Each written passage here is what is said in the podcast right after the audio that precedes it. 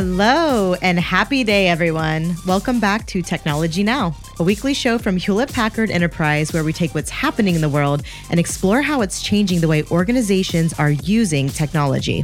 We're your hosts, Aubrey Lovell and Michael Bird. And in this episode, we're looking at an issue that's looming on the horizon for many organizations. Artificial intelligence has become a hot topic over the last couple of years especially when it comes to large language models and generative AI. These tools are now everywhere and becoming more and more ingrained in our lives and work with every passing month. But there's a cost to all this, and it's one many organizations haven't considered until now. How sustainable is our AI? So, with that in mind, in this episode, we'll be looking at the true cost of AI systems, where current design trends are potentially going wrong, and what can be done about it.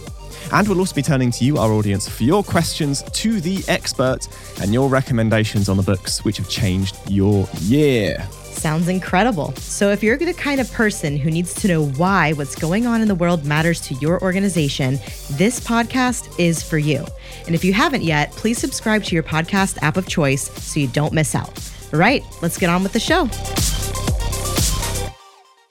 Okay. Well, you don't need me to say that AI is huge business. The field is already worth over $200 billion and that has more than doubled in the last two years alone. And it's estimated that it'll be a $2 trillion industry by 2030. And that means a few things. Firstly, there is a huge demand for AIs, and a lot of core products being developed, released, and iterated on or adapted for different use cases. And secondly, it means there is a lot of data being generated or stored to train and feed these AIs, particularly the so called large language model systems used in chatbots, modeling, analytics, and generative technologies. Processing lots of data means using lots of energy. In fact, it takes an estimated 300 to 600 tons of CO2 to train a large language AI model. And that's the same as driving 1.5 to 3 million kilometers. And that's between 900 thousand to 1.86 million miles in an average family car. It's just mind blowing, Michael. That is absolutely bonkers. And those models may need retraining every couple of months or years. And when you start to consider the storage implications of that, you know, the environmental challenge grows bigger and bigger with each step. Wow, yeah. A recent Bloomberg article suggested that training AIs already account for 12% of Google's entire annual electricity usage. And that's over 2 terawatts, enough to fully power over 200,000 homes per year. That is a lot of power. Now, lots of companies have pledged to make their data centers carbon neutral or even carbon negative. But that doesn't stop the core issue that AIs are hungry beasts who love gobbling up resources in the data center. So, what can we do? Well, today we're joined by a friend of the show, HPE Chief Technologist Matt Armstrong Barnes. Matt, thank you so much for joining us. Pleasure to be here. So, first off, Matt, how does an AI become environmentally unfriendly? Well, I think the first thing to consider is, as you've already talked about, AI consumes a lot of power. What power produces is heat, and between power and heat, you produce a lot of CO2. Also, AIs need a lot of data, and data needs to sit on environments that also consume power and need cooling because they generate heat. Thus, between the two factors together, you end up creating a lot of CO2. So, this is something that really has gone hand in hand with AI since the start of the algorithmic driven generation that we see today. How widely understood is this problem? Well, I think what we're seeing is lots of organizations are implementing AI without fully understanding the ecological implications. I mean, we're running towards AI problems without fundamentally having the right strategy in place. And what that means is organizations are just really running towards large electricity bills and pretty hefty CO2 emissions. So, is, is this something that tech companies have to think about right now? So, anyone using AI should be using it to tackle a real business problem. And what that means is planning, and strategy. And if really you put these kind of like foundational capabilities in place, you'll be considering all the implications associated with going on the AI journey. So, Matt, there's something called a data debt. How does that play into this situation? Yeah, great point. I mean, if I just kind of explain what we mean by data or technical debt. So, if you imagine your email inbox, I'm sure everyone has one. If you stay on top of it, you file your emails, you categorize them, you group them together, you save any attachments associated with them, then it takes a very small amount of time, but it's kind of a daily task. If you wait for months or years, then it takes a lot of time and a considerable amount of effort, probably more than if you'd stayed on top of it in the first place technical and data debt are the same. So, really, this is about if you leave your data problems without constant management and maintenance, it becomes a big problem. With technical debt, we accrue it more slowly because it's about maintenance of code. Because we're generating such a massive amount of data and unstructured data as well on a daily basis, if you leave your data debt, it just becomes an enormous mountain to climb incredibly quickly. And it's a hard problem to solve, and lots of organizations are encountering this. Very much so, very much so. They're, they're only thinking about it now. They're thinking about it when they've already got a lot of data that is in data warehouses or is in data lakes. We're now thinking about how we can retrospectively work out how we can get value from that data organizations that have invested heavily in making sure they've got the right data strategies in place, this is massively paying off. Organizations that are thinking about it now are looking at this big mountain to climb. And what they need is the right tools and techniques that are going to help them address those kind of problems. Which leads me very nicely on to my next question. What is the solution? What can organizations do? So, firstly, when we're using AI for experimentation, AI creates a lot of CO2. So if you are going to experiment, understand why you're experimenting and what you're experimenting for. Also, if you don't have an AI strategy and data strategy, build one.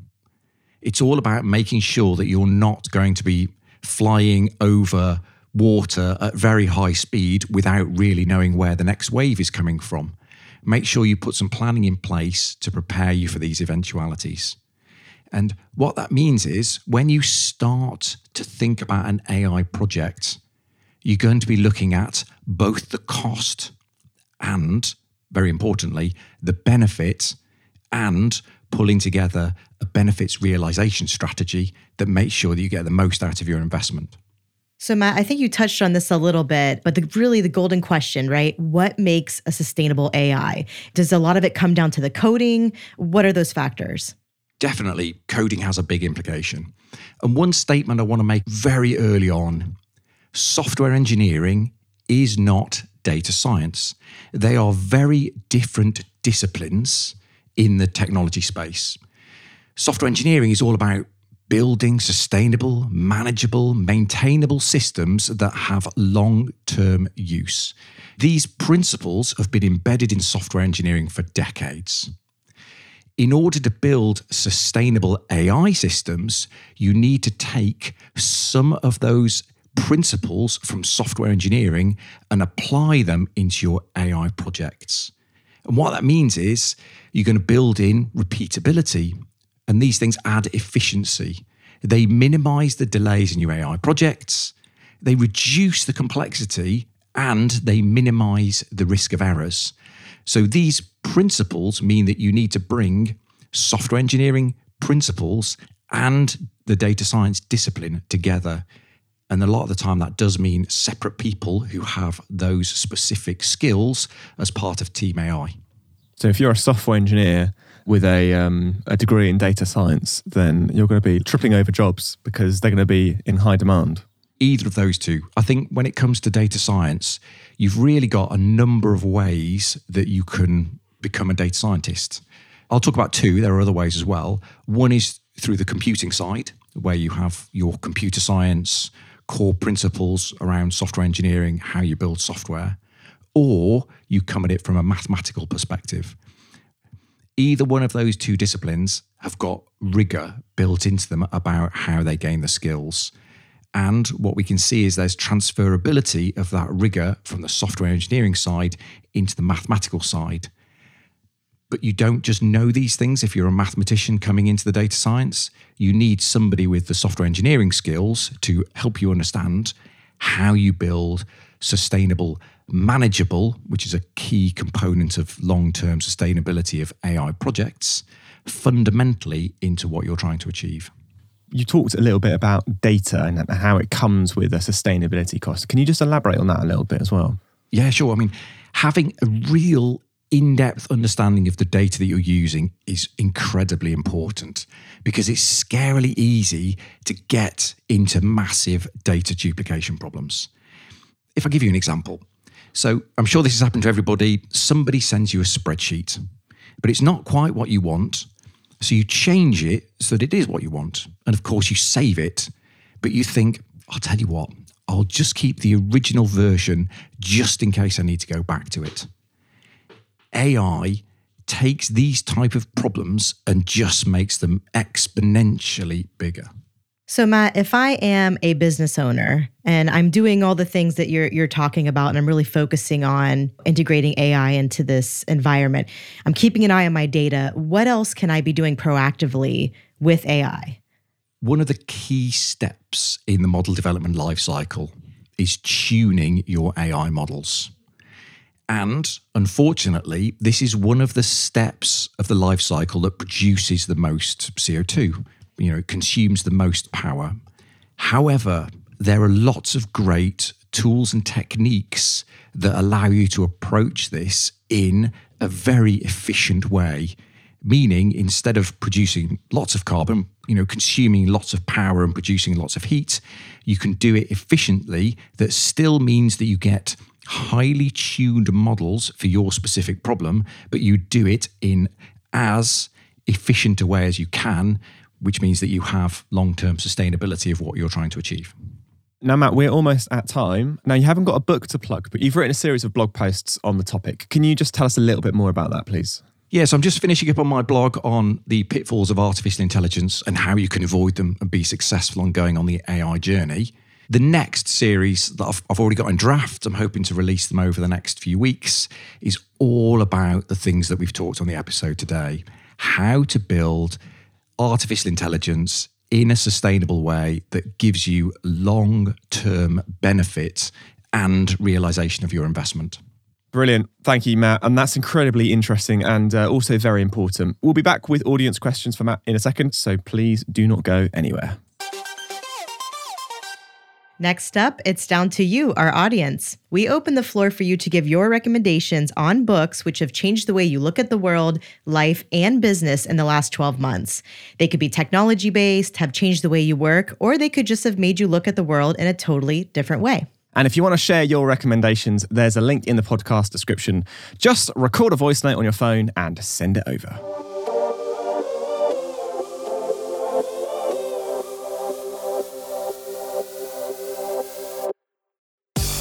My name is Florian Fidinho. I'm a manufacturing engineer.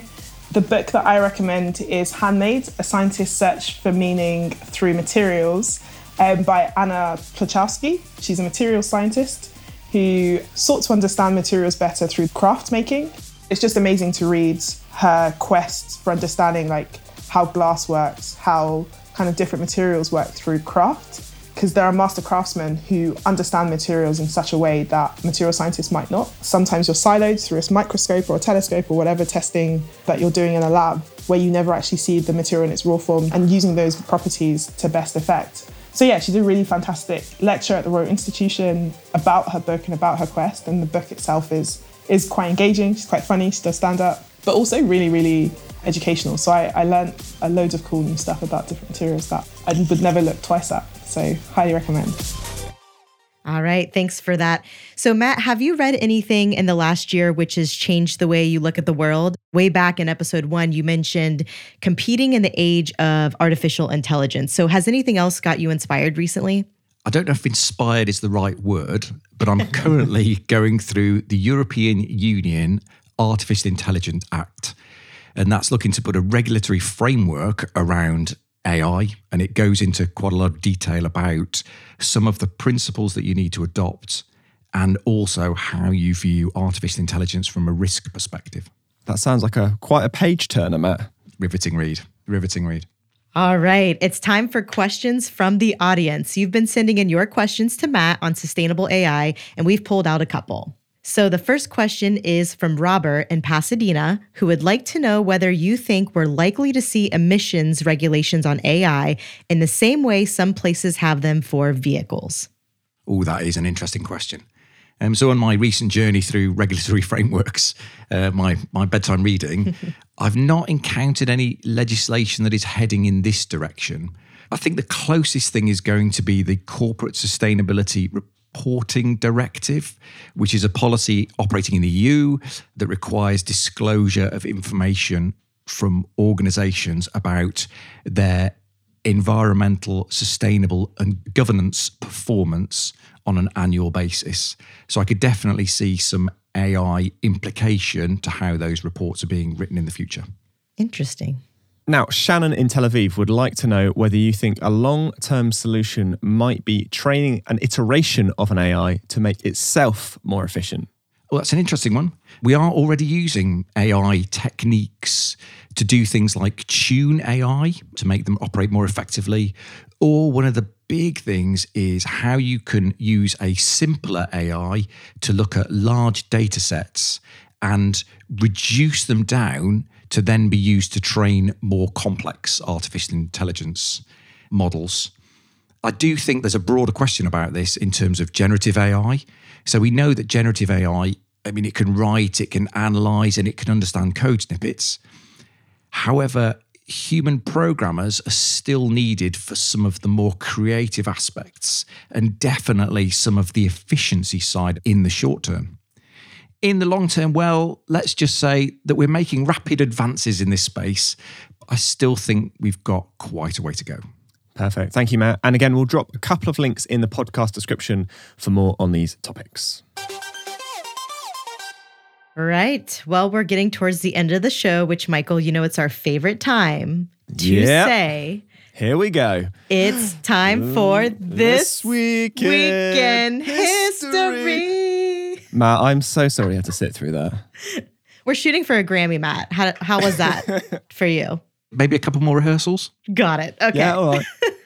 Well, as you know, This Week in History is a look at monumental events in the world of business and technology, which has changed our lives. Now, the clue last week was as simple as QWE. It is, of course, the first commercial use of the QWERTY keyboard. Matt, without looking at your keyboard, what are the three letters on the top row after QWERTY? Q W E R T Y. Uh, it is. He says, closing his eyes. Actually, it's four letters. There's a U in there somewhere.